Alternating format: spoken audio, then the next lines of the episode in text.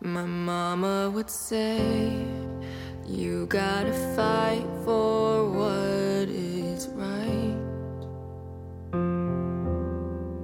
To her I would say, I wanna give back the world some light. But it's an empty road, I feel so alone, I forgot what I'm fighting for. When the weight of the world keeps you up at night, when you're running with no end in sight, thought you would never find the light you lost inside, that you could find with Christ.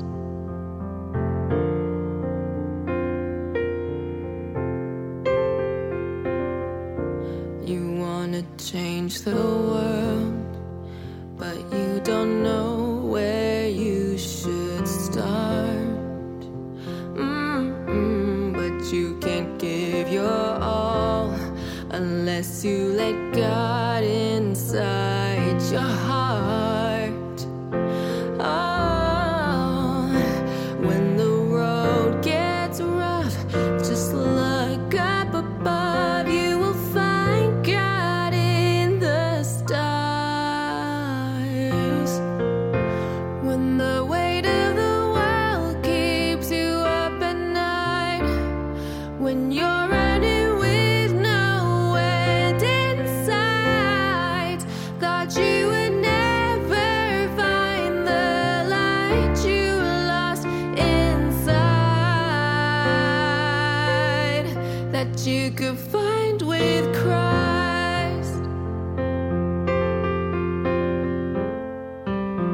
Been running in the dark, just trying to heal your scars. Tried everything but turned to God. Cause it all starts with you. If you wanna break through, you're gonna need God to find your truth. When the weight of the world keeps you up at night, when you're running with no end inside, thought you would never find the light you lost inside, that you could find with Christ. If you're one with Christ. Hey, good morning, Patriots.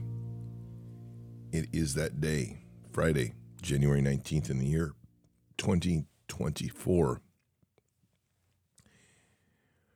I think we're struggling, all of us, in one way or another, with the question of where things go and what's next, and especially in a time when we have political games going on and trying to decide what candidate is going to lead us to the next step of this crazy video game we're in.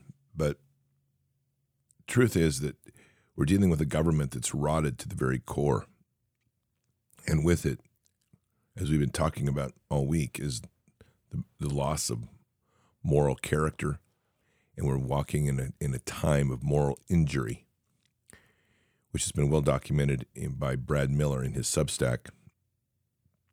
And it's an issue right now of all of us trying to get a grip on the magnitude of the damage, literally, that we're dealing with. Unfortunately, I think the damage is catastrophic across our nation, far beyond just the government, but it's at the very heart of the people. There's a lot of things we have to start looking at, and what it's going to take for us to reset a nation that its very core has lost even the intent of what this nation was about.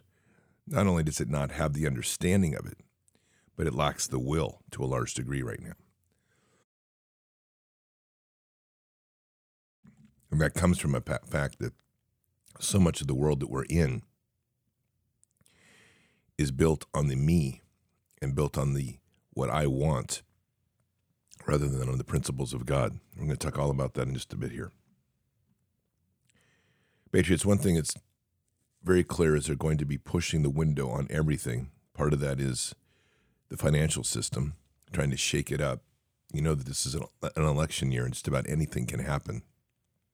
Because of that, they're willing to crush an election system, increase the levels of inflation, deflate the dollar more, and anything that you've saved is at risk because it's not backed by anything. We're dealing with a paper currency. A fiat currency has no value.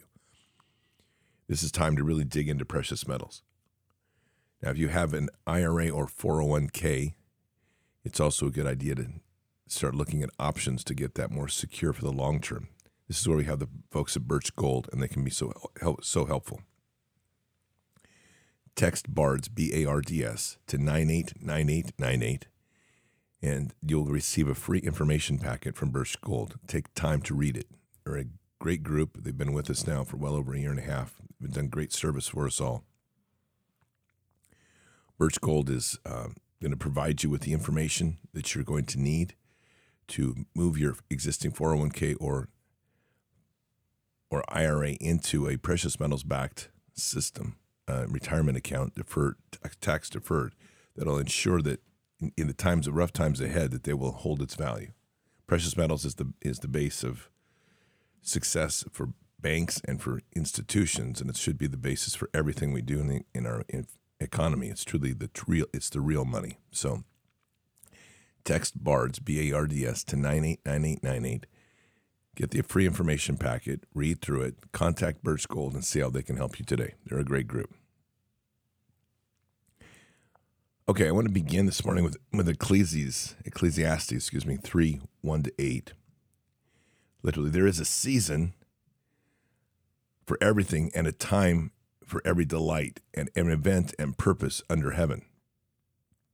A time to be born, a time to die, a time to plant, and a time to uproot what is planted, a time to kill and a time to heal, a time to tear down and a time to build up, a time to weep and a time to laugh, a time to mourn and a time to dance, a time to throw away stones and a time to gather stones, a time to embrace and a time to refrain from embracing, a time to search and a time to give up as lost, a time to keep and a time to throw away, a time to tear apart and a time to sew together, a time to keep silent and a time to speak, a time to love and a time to hate, a time for war and a time for peace. The season we're in right now is so much a mix of many of these things. We're trying to reestablish our principles of biblical love as a center point of everything we work with, facing off against an enemy that has just built everything on hate. The depth of corruption of our nation is profound. And the sad part about it is it's not just profound in the sense of how far it reaches, it's how many people willfully participate in this problem. This is the lack of moral courage. And this nation that we're in right now is dealing with willful agents that are willing to use their authorities, their powers to do the wrong thing. And there's no moral gauge as to their willingness to do it. It's almost in a certain way as if we're dealing with two worlds. One in which we can see is moral and just, and the other which is consumed with hatred and the injustice of the father of lies.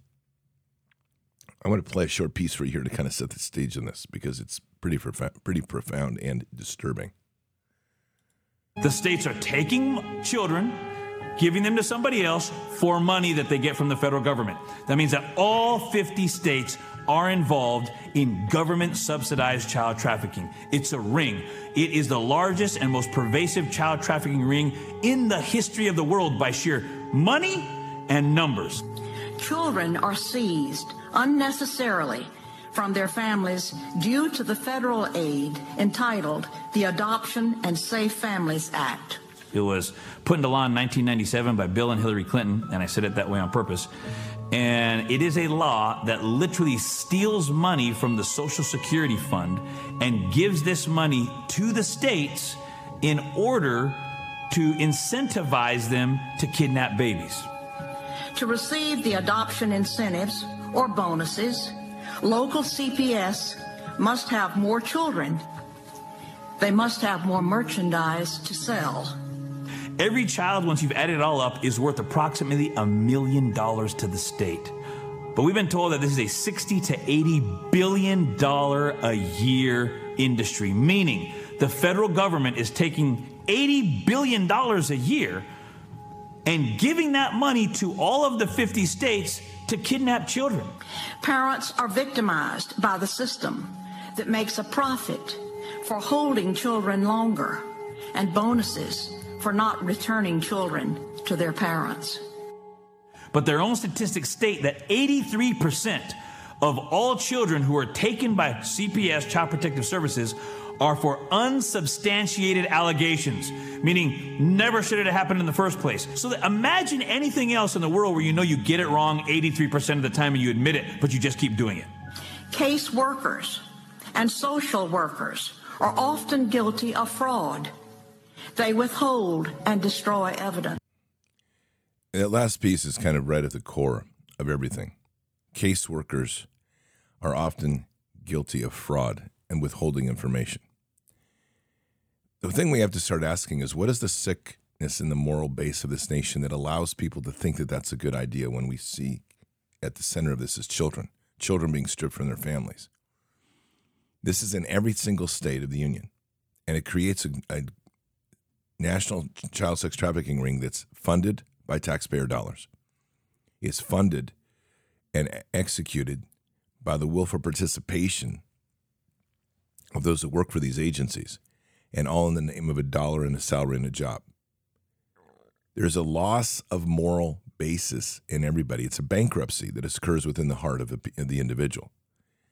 And so what we see is that people start to accept that the job is greater than what is right.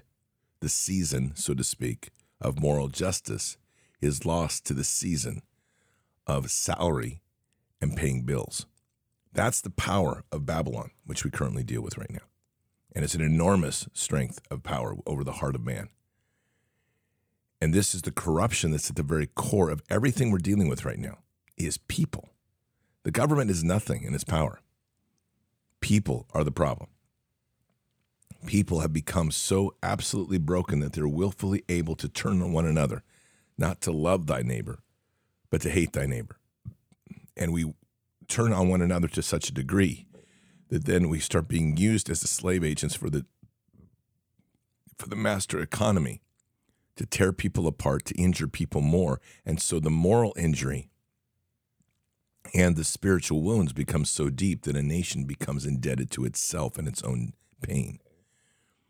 This is a very dark time right now. And it's a time when we continue to pray into these things for greater healing. Unfortunately, we continue to see this problem perpetuate itself and not stop. I'm going to play a portion. This is a 23-minute piece. I'm not going to play the whole thing. But I do want you to hear this. This is from Redacted. This is more of the same coming off of the border. I want you to hear this.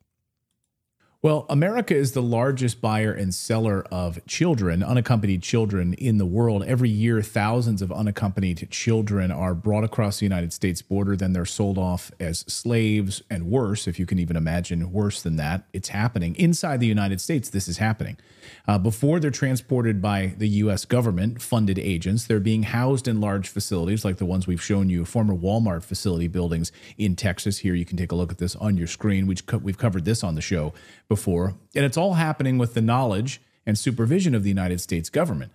Either that or they're willfully ignorant about it. They are facilitating the transport and sale of these children across the United States. Now a group of brave Americans have blown the whistle on this program, and they are trying to raise awareness about how this program is about to become law in the United States, and it will circumvent the United States Congress. One of those whistleblowers is intelligence analyst with USCIS, an arm of DHS, Aaron Stevenson, I should say former intelligence analyst, but a whistleblower nonetheless. And Aaron joins us now on the show. Aaron, great to see you. Thank you for coming on the show. Thank you so much. So how did you decide to blow the whistle and alert all of us to what was actually happening under the umbrella of the DHS? So for me, it was because I exhausted all efforts at work. I started seeing the records about literal MS-13 members and 18th Street Gang members using this program to get kids. And it was a brand new thing. I had never seen this before in the entirety of what was called the Transnational Organized Crime Watch List. And I asked to work about it where I worked at USCIS, and we, trying to find some information out like, hey guys, who works on this program? Who knows about this? And that's not the role at USCIS. So I reached out to other entities within DHS, CBP and ICE and other places, and no one knew about it. So I reached out to more members throughout the government at the Terrorist Screening Center, looked at the FBI, DOJ. I went to Labor and Treasury to see if anybody was tracking this information, and nobody was. So when I was looking for more people to help me out and no one knew about it, and everyone just kept saying like, well, it's not our job really, what we're going to do. It's like, okay, well then I'm left with no choice then. Like I have to go to the media. I have to decide if someone is going to be able to, let people know what's going on, because I tried telling work. They just didn't want to hear it. So you tried to tell the government what was actually happening. Can you explain to our audience what was actually happening, what program you discovered?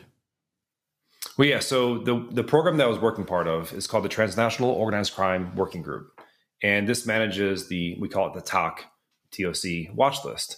And this watch list, it's not just like a DHS thing. The executive agent actually for it is DOJ, but it's a multi-agency, multi-department, whole of government approach to combat the activities of transnational organized crime groups.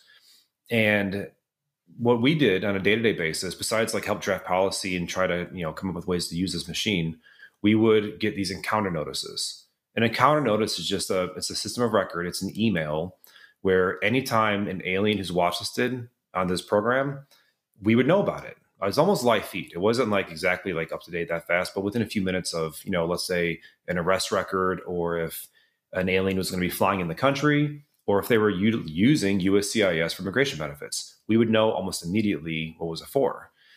So we started doing this program back in 2016, and it kind of grew over time. And by the time in 2021, when we came across, this watch list was around like 30 to 40,000. And in February 2021, so the first month of Biden, there was an encounter notice about an alien who was MS-13 that was applying to HHS to get an unaccompanied alien child as their sponsor. And all of a sudden, that was the first time I've ever seen that. And I did check, by the way, all the records because I still had them all. So I did a control find search. I'm doing a query to look for everybody. And we started seeing basically one of these every about 3 to 4 weeks. And by the time I blew the whistle, which was in July of 2021, there was a total of eight aliens trying to do this. When that thing got released in August, there was 9. By the time I went public with something else, there was like 12 people. So this was a regularly occurring thing, but it was also brand new. The reason why it's so also insidious, though, is you can understand if this was a new thing, if it was only like one clique of a gang doing this, or like, let's just say like one sect of MS-13 from one part of El Salvador. That makes sense. But this started happening from gangs of MS-13, 18th Street Gang, and a Balkan organized crime group. So the countries this was coming from was Romania, El Salvador, Honduras, Guatemala. This was happening at a very, very wide rate, very quickly, and it made no sense at all.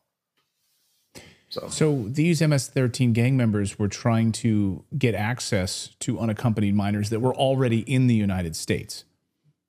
Correct. And where were these gang members located? Were they also in the United States, or they were simply on a watch list somewhere outside of the United States? So the other thing these people all had in common was they all first were illegal aliens. They all entered the United States illegally. So they were. But secondly, they were actually utilizing the defense of asylum process to stay in the country. So they were all illegal aliens. They entered without inspection, and you can be put in removal. Like ICE will find you, or CBP is like, hey, you can't do that. You're going to get removed. Here's your court record. And they make a bogus asylum claim. It's a very fraudulent process, and it's accepted by the asylum process. They just accept things like mostly willy-nilly. And I'm talking like 80% of the time. So all these aliens, again, entered illegally and were utilizing the asylum process to stay in the country. This is part of the moral bankruptcy we're talking about. And it gets so dark when we start to think about the magnitude of all of this. We've wrapped ourselves into a political debate right now, which is completely a lie. and what that is, and you're hearing it, and I've mentioned it many times, but I want to frame this a little differently for you this morning. The discussion that we have here and have had here now repeatedly is that Biden administration is doing this. That things changed under the Biden administration. That suddenly when the Biden administration came, the spike in child sex trafficking went up. That the problems in drugs went up. I want you to take just a step here a minute and just ask yourself the question, how is that possible? One administration steps in, a president and a handful of people, and suddenly the engines of the government spin up and we start to have an increase in these crimes. That only happens if you have willful agents throughout every rank and file of your government. That only happens if people are willing to do the wrong thing and do so willfully in their jobs. It only happens if you lack any sort of moral integrity from top to bottom. So the reason I bring this up is when we start to look at this political period of time when we're starting to see the rise of President Trump, supposedly, and it's already anticipated, which I believe will happen, that he'll win the November elections. What's going to change? I think that's the question that everybody has to answer. What is physically going to change? President Trump is one man, and he's not going to change a government. This is a government that is corrupted at its very root, the root of willfully seeing that their job is not to intercede but to obey rules that are themselves wrong. A government that has no moral foundation. We are trying as a nation to desperately cling on to a country that we're trying to see this, tell ourselves that we can save it, we can do it, we can work within, we can do the political thing. And we're missing something very critical. And we've been saying this for so long, which is that we are truly the answer. But the answer, I don't believe, is what we keep thinking it is, because part of the answer of this nation is to start doing the right thing, to start taking action, to be participant in the government, and not allow the government to continue to run roughshod over everything we stand for. So, Aaron, let me play this for you. This is a piece by Tucker Carlson. The story of history is the story of invasions. One group of people moving into someone else's land and taking it. One nation ends, another begins.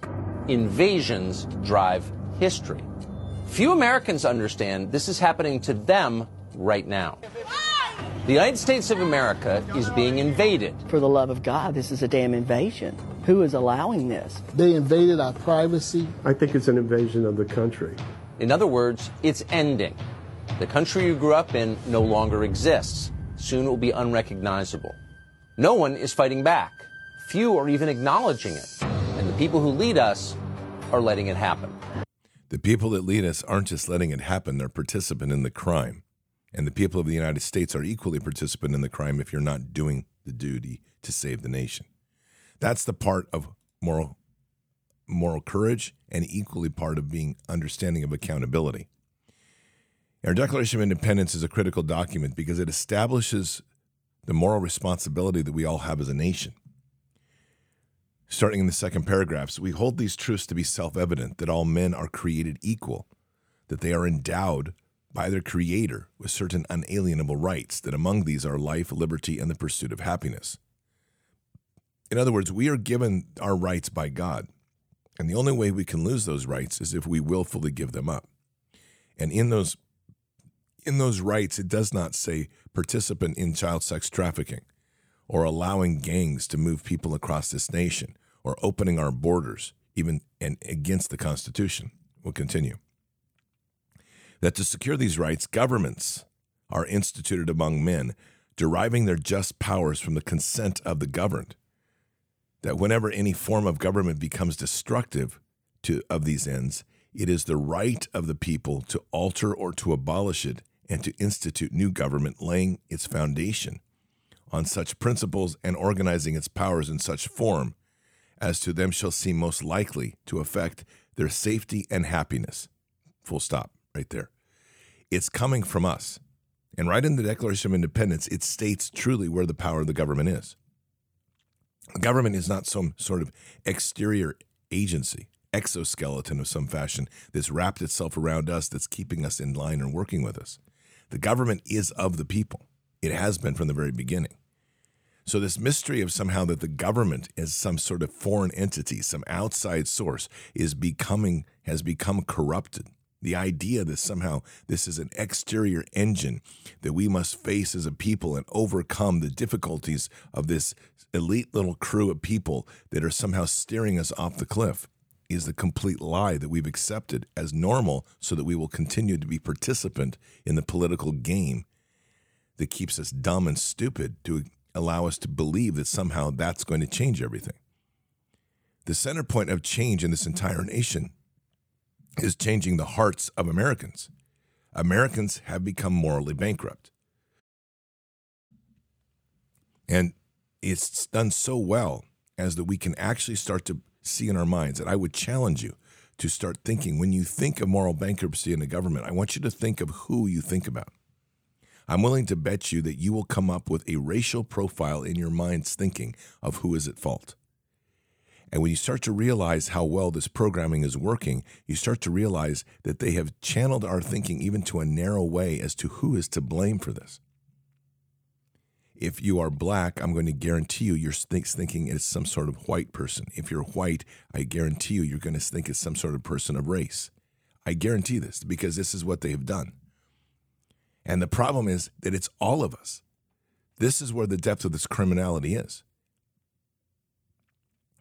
So this is a deep, deep place where we have to start to get into who we are and how we're accountable.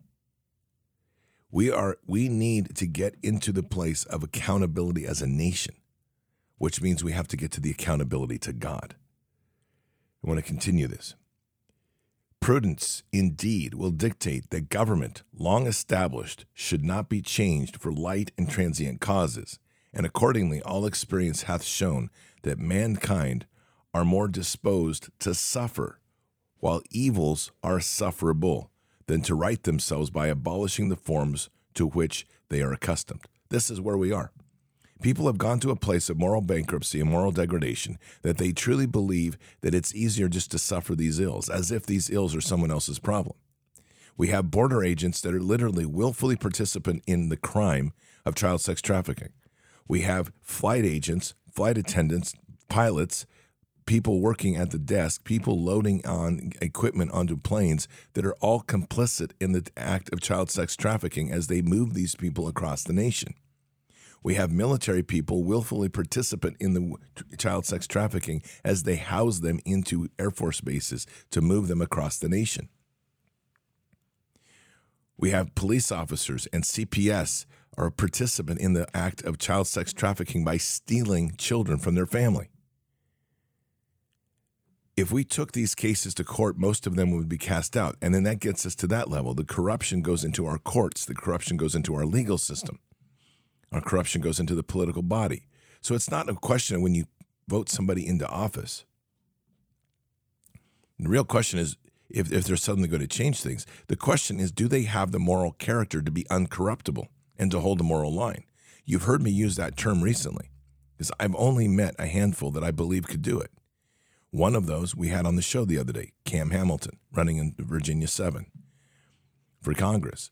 And I believe he has this basis because of the past that he is as a former Navy SEAL. I believe he can walk as one of the uncorruptibles.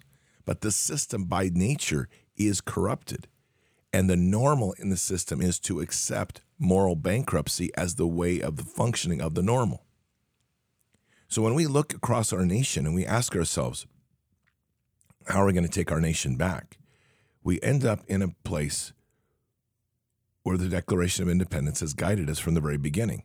Prudence indeed will dictate that government long established should not be changed by light and transient causes, and accordingly all experience hath shown that mankind are more disposed to suffer, while evils are sufferable, than to right themselves by abolishing the forms to which they are accustomed. But when a long train of abuses and usurpations, pursuing invariably the same object, evinces a design to reduce them under absolute despotism, It is their right, it is their duty to throw off such forms of government and to provide new guards for their future security. It's our duty. That's the word in this whole thing that everybody seems to miss. It's not just our right, it's our duty. Because in this process of our nation, it has always been we the people. The question is, who are those with moral courage to do just that? Who are those that are willing to stand up and say enough is enough? Last night I discussed something that's still unbelievable to me, that we as a nation will sit here and complain about the horrors of what goes on. We will sit and witness child sex trafficking. We will talk about the overinflation, overexpansion of government that's cancer. That we will talk about the ills of welfare systems. We will talk about the government that has now overspent itself by $30+ trillion in debt. And yet, Americans willfully pay their taxes every year. This is unbelievable. And here we are. There is a compliance system within our society. The people have become so afraid to stand up and do what's right that they would rather do nothing and comply because it's someone else's problem. It's okay for me to vote for Trump, to be prosecuted or persecuted by those around me, by my neighborhood, for example, or in the media, calling me a domestic terrorist because I dare vote my way. We can cry and moan about this. We can shut our TV off and say, I can't listen to it anymore. But at the real root of that problem, the media in some way or another is being tied to the government's funding, because we know that through Operation Paperclip that they are controlled by the CIA and other agencies. So we are looking at a system that has built a network of control around us that we literally willfully comply with it while we complain. That's the slave mentality. Americans have become slaves, and we become slaves in our hearts. If we truly accepted Christ in our heart the way it should be, we would be free. Christ flipped tables, and he understood what it was to walk alone. We would understood the martyrdom mentality, the martyrdom spirit. And yet Americans aren't willing to do that, not as a whole. We have 80 million Trump voters that have a force in this society that is unprecedented. 80 million people that could say today, I'm not going to pay taxes. 80 million. And I think it's actually higher. It's probably about 100 million. But there's an unwillingness to do this. An unwillingness because somewhere along the way, the idea of paying taxes is anti-American. How did that happen? Not paying taxes is what I mean to say is un-American. Not paying. It's the exact opposite. Everything has become inverted in our hearts. Just like the border control agent that is down here allowing children to be moved across and before them, that if they stand up and do what's right, they get ostracized by their peers and condemned by their command. And yet they just decide instead just to go along with it. This is the problem that we have through our entire society. So when we're going to start to look at a nation and ask ourselves how we're going to restore a nation, restoring a nation isn't going to happen by a vote. It's not going to happen by putting a new president in office. I'm not going to tell you don't vote the right way in the fall. That's not my objective here. But there is an issue here of real expectations. There is only one way to fix a nation of this depth of corruption, and that is to fix it locally, to get into your local politics and to do the dastardly thing, to put in a constitutional sheriff that will hold the line against the federal, that will prosecute crimes as they should, and to get in a DA that will back that. We need to get the idea of citizens' grand juries back into the idea that citizens literally are the foundation of law in this nation. We have to have somebody with the authority and stones and a county commission that will hire the auditors to go through and slaughter these bloated budgets in the county, fire people and get rid of them, and get down to the moral integrity of what we live on. When we start to hold accountability at the local level is when we begin to shift. I have said this many times now, and I'm reemphasizing it this morning because it's very important to understand the magnitude of what I'm saying. When we talk about the 231, that is the Declaration of Military Accountability, the 231 signatories that are on that letter, what they represent is establishing and reestablishing moral accountability within the military as a whole. That means that currently, if you look at what that looks like every single flag officer, that means every single general, 1 star and above, has become morally bankrupt and must be removed under the Articles of Uniform Military Code of Justice, UCMJ.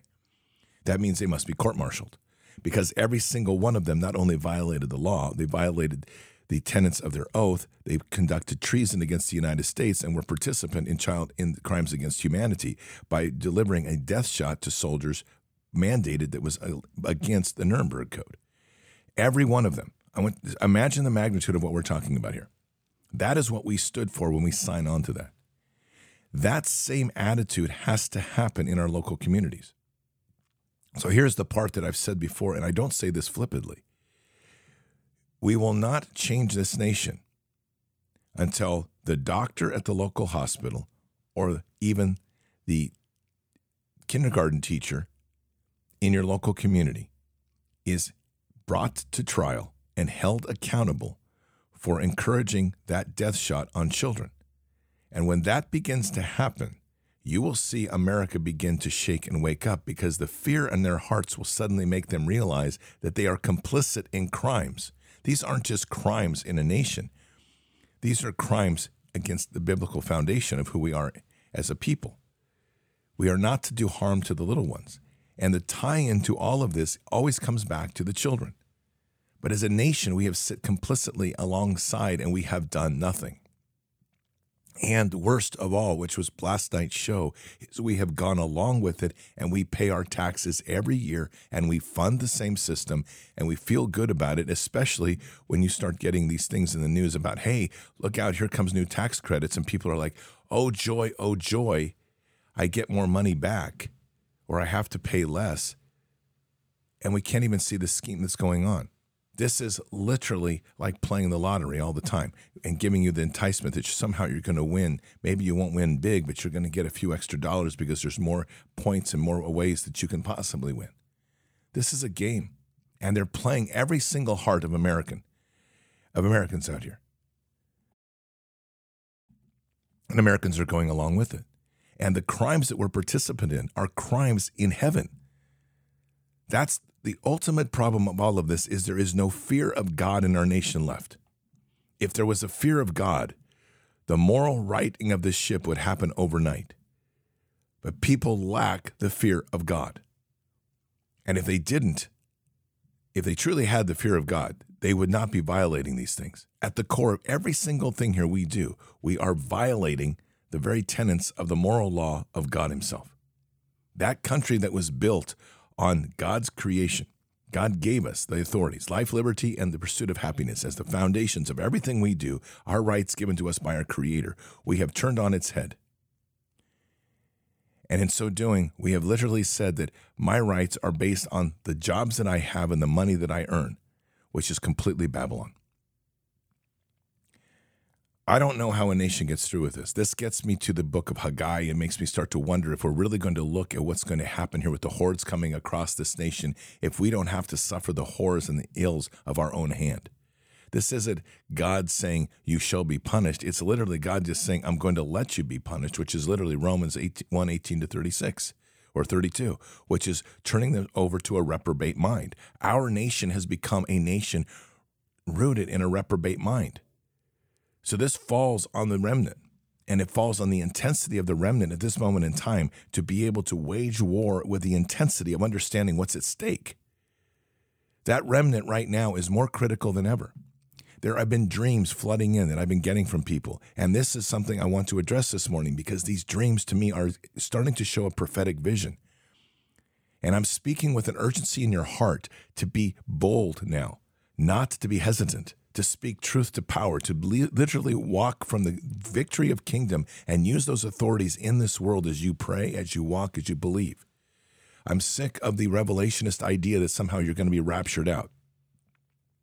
Because if you're raptured out, you're literally being taken away from the greatest rescue mission of all time.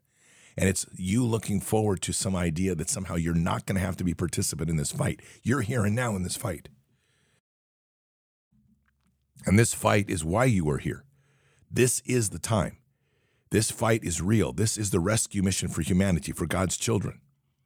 And that's the responsibility that every single one of us has every day when we get up, we get going in our day. We begin to understand that we are part of a mission, of an army, of an organized effort to save humanity. That's not us praying to like, oh, God, get me through this day and then rapture me out and let Jesus come and fix it. We created this problem. Every one of us created this problem because we went along with the moral bankruptcy and destruction of everything that we have. We now need to step in as that remnant and realize that the calling on our heart is to be greater and mightier in our authorities and our beliefs and what we pray into and seeking a deeper relationship with our Father. This is the hour. There's no more playing.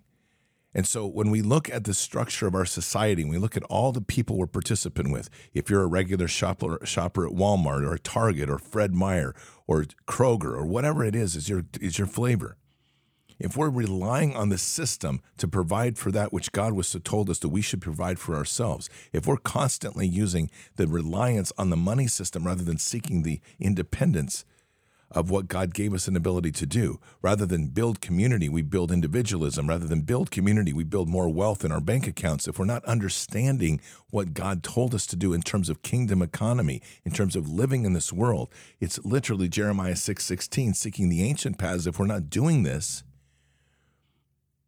we're walking away from the calling of who we are. Fundamental, we've talked about this for 3.5 years, county by county. What's one of the fundamental top things? Home churches, homeschooling, Patriot Gardens. Those three things should be at the core of every single person's life. And with that, we are in the process then of building the steps towards a greater understanding of kingdom. We should be growing our own food, working with communities to make sure we're self-reliant, not reliant on some architecture of food distribution and food manipulation that's at a global level. And in mass, each one of these things leads us to a profound experience where we begin to separate the people from the cancerous and growing virus of the system that we're tied into. We have to make physical breaks. It's only then when we start to get back to the land, start to understand how we live as people, not dependent on a system, but independent of a system, do we start to reclaim the true depth of our moral code. When you work with animals and you see the birth of cattle and you see young calves running around and you see the responsibility that you have to steward them, if you can't relate that to the damage that's being done on children and how literally, we care more for our animals in this nation than we do to God's gift of children, which still just sickens me to my core. A nation that has lost its way. You never hear of somebody saying, I took my cow in to have its calf aborted. In fact, you will hear people speak of how it turns their stomach if they happen to harvest an animal, let's say, or even have to put an animal down, only to discover that within its womb there was a newborn there. Anybody that ranches, anybody that farms will tell you that that's one of the most disturbing elements to discover, that if you have to put an animal down for whatever reason, or you've harvested an animal not knowing, which can happen, to discover that there was a newborn inside. It sickens you. And yet, as a society, we walk along here, we pay our taxes, knowing that this money is in part going to Planned Parenthood. It stuns me. I'm like, what has happened to us?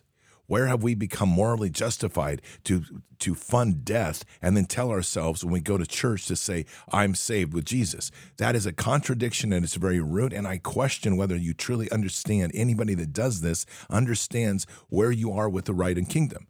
And I mean this, and I'm sorry if that offends you, but I'm not sorry. Because if you're a participant in funding the government that is destroying children in life, and you're sitting here praying to Christ, what blood is on your hand? And that means every single one of us that pays taxes has blood on our hand. Everyone. This government is corrupt to its very core. It has designed a system that everything that we do now literally stains ourselves with the blood of the death of children. That is its idea, because its idea within the Luciferian system is if you do so by your free will, you are now complicit in the crimes, which their hope is you will never achieve the right to go to heaven. Is that true? People will say, well, I've accepted Jesus. I have salvation. I'll arrive there. Okay. We'll take that for what it is. But the question is, what will be left when you face accountability before the throne? Because every word, every action, every breath, every thought we are held accountable for. So what does that say to us? Because we can't walk in a world and be unaccountable. In fact, even our Declaration of Independence tells us we are accountable, and it is our duty to throw off such forms of government. And instead, we literally go about things and say to ourselves, we're okay. I can do these things, but I can't do these. Jesus told us to follow me, you will be persecuted. They will go after you, because he understood that the true walk within his heart, the true walk which he was presenting in this nation, was ultimately about flipping tables and going against the tide, doing the morally correct thing as we go forward. It's a disturbing era and a disturbing hour in our nation's history, because everywhere we turn, it gets to be more and more corruption that people are willfully walking with and participating in. And these crimes that we hear about, whether it's CPS or whether it's people being trafficked across the border or whether it's somebody embezzling money or some department, everything is dehumanized. It's separated from the accountability of the individual. When we talk about common law, like Jaren Jackson talks about all the time, it is the one form of law that they hate for us to implement again. Why? Because common law is based on the crimes that I do and accountability as an individual. It is an individual accountability-based law. Once you do that and understand that you are personally accountable for your actions, everything changes. Everything. But at the root of all of this, we have to get to a place where we shift the moral basis of our nation to make us accountable for what we do. And if we can't do that, if we can't pivot our nation back to a moral accountability, I don't care who's in presidency, I don't care how many battles we win, we lose the war because we have not achieved what needs to be achieved, which is people need to be held accountable. So when we go back to the DMA, Declaration of Military Accountability, and the 231 on that list, and you hear the discussions like Cam Hamilton gave or Pete Chambers gives, Corey Terry talks about it, Commander Green, Rob Miller, Mark Bashaw. These are people that are speaking to you as I'm speaking to you, telling you this 231 is a symbolic moment in time, that everything we look at in our world has to be held to a standard of personal and moral accountability. We can no longer allow this corruption to persist. I'm going to leave you with a thought today, perhaps more uplifting than this heavy moment, but it is important because I'm going to talk about it at depth tonight. And I want to show you how quickly and easily you can shut this government down legally. I'm dead serious. And I want you just to imagine for a moment that we could finally bring together 1 million people out of 330 million people, just so I say it that way. Imagine you could bring together 1 million people to do one act every day in unison, in agreement. Make it simple. One act. And that is to write 10 letters of protest. It'd be simple. The letters of protest would be just a simple card that would say, close our borders. You are guilty of crimes against the Constitution, which is treason, and crimes against humanity. Do that. Just that alone. That's all we would do. That note would go inside of an envelope. And every single day, 1 million people would target would a designated list of addresses. So let's take this and watch what I'm talking about.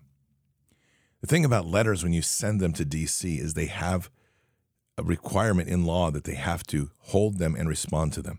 It's a beautiful thing, actually, if done correctly. If you took 1 million people in this country that agreed that every day they would do 10 notes to the Senate to start with, we'll start with the Senate. And they agreed that over the next 10 days that 1 million people would write a note to every single senator saying the same thing. I want you to do the math. That's 100 million letters that gets delivered to D.C. in 1 week. 100 million letters, that's 1 million letters per senator and 100 million letters to the city of D.C. that get delivered within 10 days. And then you pivot. And you have a new list, which is easily posted and distributed, and that list becomes that of the Pentagon. And you choose 100 targets in the Pentagon. And then you pivot, and you go to the IRS and you send 100 notes to the IRS, 100 pointers of the IRS. Now, in the course of 30 days, 1 month, D.C. is now inundated with 300 million pieces of mail. 300 million. I want to be clear about what I just said. There is no warehouse big enough in D.C. The entire system in D.C. collapses because they can't move mail. They have to store mail. They're accountable to holding that mail. They would have to pass a law that says they could destroy the mail without opening it. And even mail outgoing would be slowed down. This simple act is an act of passive, legal, aggressive resistance. This is the mentality of Gandhi, of how he tackled the British occupation. You'd be doing a great service. We'd be getting back to mailing again, and we'd be getting away from this ridiculous of the internet. People write these emails to the senators, and they don't understand what happens. They go to the senators, and they're just tagged and sent to a file, and then they're deleted. But a physical piece of mail arriving is different. 1 million, that's all it takes. 1 million Americans to stand and do this. And then you continue. Then you do every state capital. In unison, we agree to say start in Maine, and then we would go through every single state, or maybe we do alphabetically. And every single state capital gets a similar theme. Maybe it has to do with child sex trafficking, and maybe that's the overall theme. But every single state gets 100 million pieces of mail, and every 10 days, another state capital gets 100 million pieces of mail. I need you to understand the magnitude of what we're talking about here. You can do this from the convenience of your basement, from your home. You can do it from your RV. You can do it wherever. It's a commitment to say that I will do, 1 million people will do 10 notes a day to an organized mailing list and do so religiously and with conviction in your heart to save a nation. We don't have to do anything more. The system will grind to a halt because it will become inundated and overwhelmed with the common voice of America. So I'm going to talk about this at length tonight, but I'm trying to point out something. To get people to do this is like pulling teeth. To get people to willfully step in and say, I will do this, it's pulling teeth. And this is the problem in the hearts of Americans. Because we have become lulled to sleep, a darkness within our hearts that says it's easier to do nothing than it is to do something to save the nation. That entire mentality is corrupted everything we do. I'm more concerned about if I'm going to keep my job and pay my mortgage than if I'm going to empower a state to steal and traffic children. And all that works fine until the system turns on you. And the system will. At one point or another, this behemoth that we're all participant in will turn on every single one of us, and we're getting close. And it will do it very methodically. It's already setting the conditions. It will be those radical Christian terrorists. That's coming. That's already on the docket. Then it will be MAGA. They've already worked with that with January 6th. And if it's not MAGA and if it's not Christians, it's somebody else that gets in power and says, it's the left. And we all cheer. We watch a whole group of people in the United States rounded up and incarcerated. And we now, as we have now won our victory, let's say we get someone like Trump in who believes in vengeance, we begin to cheer the day when all those liberal crazies get rounded up and punished. That's not God's world. That's a vengeful heart. And that's not a heart of kingdom. We have people out here that literally are celebrating the fact that the liberals are the ones that took more shots, which they are. So just statistically, that's proving true. And so there's like this celebration of like, wonderful, they took the shot, and so they'll all be dead in 10 years. That's a sickness and a corruption of the heart. And we have gotten this way that we have so inculcated hate in our heart, tied with apathy, that those two mixes are toxic. We don't see each other as Americans. We see each other as either or. And in so doing, we're celebrating the destruction of each other when the puppet masters up here that are ruling this thing have their slaves underneath them, and the slaves are being highly obedient. We are the slaves. This nation needs a moral reset. We the people doesn't say we the conservatives, we the Democrats, we the libertarians, we the moderates. It says we the people. It says one nation under God, not nations under the God that I choose or the rules of God that I choose. It's one nation under God, a Christian value. We have to get back to the understanding of the root of what this nation was. It is a nation where the power of government comes from the authorities of men. And government has circumvented that position of creator and placed itself on the throne above the people and is using its powers to manipulate men, to hate each other, to be divided, to be played to the very end so that we destroy ourselves. And at the core of all of this, their core master strategy is destroy the root of a nation, which is to destroy and corrupt the children. If they can destroy and corrupt the children, future generations are lost.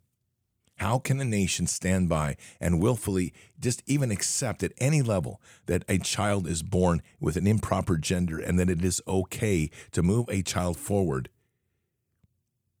and to literally have them, their gender changed by surgery?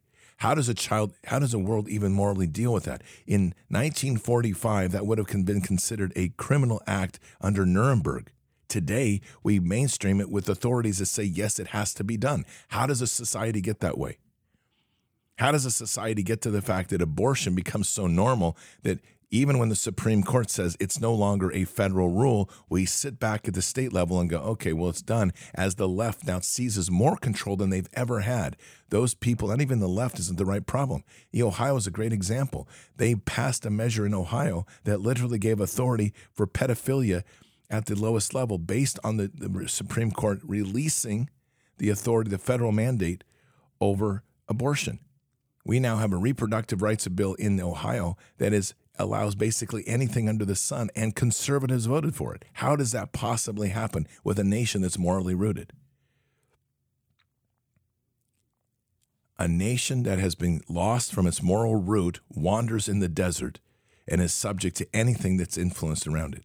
They no longer have the fear of God in their heart, and they will do anything for themselves. Our tenants on the short list: spread the gospel of Jesus Christ. Heal the sick and the broken. Cast out demons. Raise the dead. That's the short list. If the remnant doesn't understand the power of that and what we have to do on a daily basis, this war will continue to auger itself into the pits of hell. And we will all take that merry ride there into the lake of fire, because nations will be judged. And judging nations is in the temporal time in which we are in. We will all face judgment in our afterlife. This is time now for us to fire it up, to get that righteous fire burning within your heart, to understand the urgency of the hour. And we have to do everything we can as the watchers on the wall. Now back to those dreams, and I'll close with this. Those dreams that have been sharing with me are prophetic. And they're prophetic in an amazing way, because it's happening everywhere. It's happening with people I know. It's happening with the children, like the Cantrells. None of these people know each other, and the dreams are consistently coming to the same place. They're all telling the same message, that we are arriving into an hour when the great battle in the spirit will begin. And in this, it will be a ravaging of those who have sinned. That what is left on this other side is all of those that have sinned are literally gone. Every dream of these that has come to me in the last couple of weeks, and it's even been like the last 10 days, has had the same ending.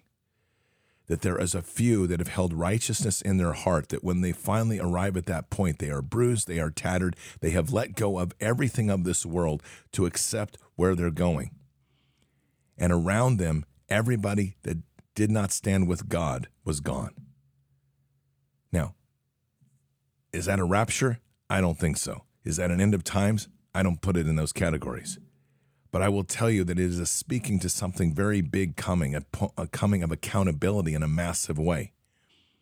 And on the hearts of all of us, we need to be digging in deeper. This is an hour to repent more thoroughly, to get deeper within your relationship with God, to go heavier into the Word, and to wage war in the Spirit like never before. We were given these authorities by Christ, not to let Him take over and fix the problems we created, but for us to step up as the princes and priests of this world. And as we do so, we end up being part of the rescue mission to save humanity. But I believe that part of those dreams speaks to something else. It's the apathy of the remnant to do its job. We can't allow that. And I believe truly that we don't need the millions. We need the Gideons, the Gideon group of 300. We need those 300 groups to do their job with such ferocity, with such focus, that we can literally save a society. I don't believe we need the many. We do need God. So, patriots, I'm just encouraging you in this time, in this place. Dig deeper into the Word.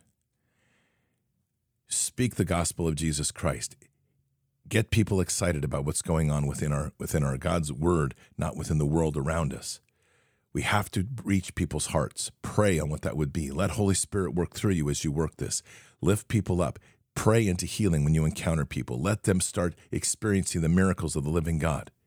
Know that God is with you when you do this. Know that when you pray, He is there. It may not happen right before your very eyes, but miracles are happening. God is moving within us. Open your heart to that. Ask for those authorities and gifts if you feel you don't have them. Ask to have the Word of God and God speaking to you in your heart if you don't feel it. Learn deliverance. Learn inner healing. Seek these things out. Ask Holy Spirit to guide you. And don't hesitate to pray for every single child that dies, or what you're witness to, or what you read about. Whenever you hear this, pray into raising the dead. And when you find somebody that's spiritually lost and broken, raise their spiritual life into them. This is such a critical hour for us to be leaning into the fullness of our authorities and letting Holy Spirit guide us in where we go. But it's not a game, and there's no time to waste. And the criticality of our hour in our nation is so reflective in the depths of how far we have fallen into the reprobate mind. God needs to hear us, and we need to be reaching to Him in a greater way. He loves us, but those that choose to walk away from Him and refuse to hear Him, again, read Romans 1:18-32, and be reminded of just how mighty of an hour that we live and what the criticality of this moment is. Patriots, let's pray. Father God, we come to you today very humbled. As we look at the world and we see with eyes that have given more eyes to see and less of the scales which have surrounded us, as we look deep within this corruption that's in our nation and stop putting it with names and tags and try to blame an agency or blame a political group, but start to realize that the corruption which is around us is us. It's a reflection of our own hearts. It's a reflection of our willingness to accept moral corruption as a foundation to build a nation. And Father, we know that anything like this that is going to walk in this place, we have to now hold ourselves accountable to a greater level. We have to now pray into things in a greater way. We have to now walk in the mightiness of kingdom and become the Gideons of this hour. So, Father, we pray for the rise of the Gideons. Pray for the rise of the Gideons army. We pray for the hearts of David to step into this hour to be mighty, to be powerful, and to lean into the authorities given to us in Christ to literally be the princes and the priests of this hour. Let us be the stewards, not the victims. Let us be the stewards, not the slaves. So, Father, we pray into that courage in the heart to raise up this remnant and to be bold, to be heard, to have the authorities of Holy Spirit and kingdom speak with every word that we do, to walk mightily in this hour, to speak the word and the gospel of Jesus Christ, and to literally shake the root of this nation. And in so doing, be the watchers on the wall that are screaming out and calling out for what is to come. Let us be like in Nehemiah. We are literally building the wall with one brick in one hand and a sword in another, to know that the critical time in which we live, the enemy is coming. But we have to start raising up the people, raising up the mightiness, raising up the power in times in which we live, that this is truly an hour in which the war is real. And the criminality in the hearts of the many is massive. The moral corruption is beyond measure. Let us pray into that, Father, that we pray a blessing of awakening within the hearts of this nation and those that are here. Finally start seeing what it is they're doing to step away from the obligations of the me and the corruption within the heart, to step into the understanding of whom we serve in everything we do. And we pray mercy upon this nation. Mercy beyond measure, Father. We pray these things in the name of Jesus Christ, our Savior. Amen. So, patriots, we are truly in a difficult time, and it is nothing that is going to be fixed in political gamemanship. We are dealing with a corruption in the hearts of men, and this is deep. And this hour is going to fall heavily on the few that have the courage to speak up, courage to pray in, courage to stand and fight in an hour when everything else seems to be falling apart. We have to have the belief that we have the authorities, and we have to stand into that, and we have to pray into that to awaken a nation and know that in the process, God will look out for us. And it will get difficult. It will get bumpy. But stay true to your faith. Stay locked into the rock of faith and continue and wage war every day. Patriots, keep your head up and your eyes forward. Never bow to evil. Never relent. Always press into the fight. God is with us. He'll never forsake us. And in the end, God always wins. But we are here in this time, in this place, for just such a time as this. We are at war. So walk boldly and fearlessly with Christ. Occupy the land. Expand the kingdom. Subdue the enemy. Mission forward. Patriots, I'll see you tonight for Barnes FM. Until then or until the next time, God bless, and out for now. We shall pay any price, bear any burden, meet any hardship, support any friend, oppose any foe to assure the survival and the success of liberty. Every thoughtful citizen who despairs of war and wishes to bring peace should begin by looking inward, by examining his own attitude towards the possibilities of peace. Too many of us think it is impossible. Too many think it is unreal. But that is a dangerous, defeatist belief. It leads to the conclusion that war is inevitable, that mankind is doomed, that we are gripped by forces we cannot control. We need not accept that view. Our problems are man-made. Therefore, they can be solved by man, and man can be as big as he wants. No problem of human destiny is beyond human beings. Man's reason and spirit have often solved the seemingly unsolvable, and we believe they can do it again. Surely the opening vistas of space promise high costs and hardships, as well as high reward. So it is not surprising that some would have us stay where we are a little longer, to rest, to wait. But this city of Houston, this state of Texas, this country of the United States was not built by those who waited and rested and wished to look behind them. This country was conquered by those who move forward, and so will space. We choose to go to the moon in this decade and do the other thing, not because they are easy, but because they are hard. Because that challenge is one that we're willing to accept. The energy, the faith, the devotion which we bring to this endeavor will light our country and all who serve it. And so, my fellow Americans, ask not what your country can do for you, ask what you can do for your country.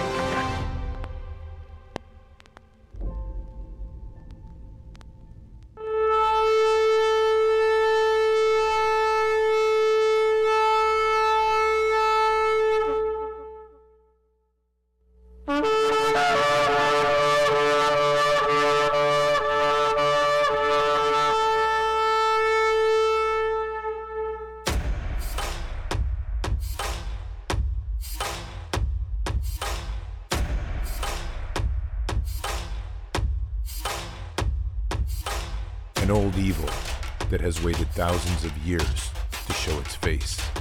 It has only one intent, to destroy God's light and to enslave. It has no scruples. It has no rules but one, to win at any cost. But we will never bow, for we are the remnant that will hold the line. This is war. We fight. We push. We climb. We never give in. We become the nightmare that evil didn't know could exist. We pray we stand. We live by the words, in God we trust. We fear nothing. We are the light that can never be extinguished.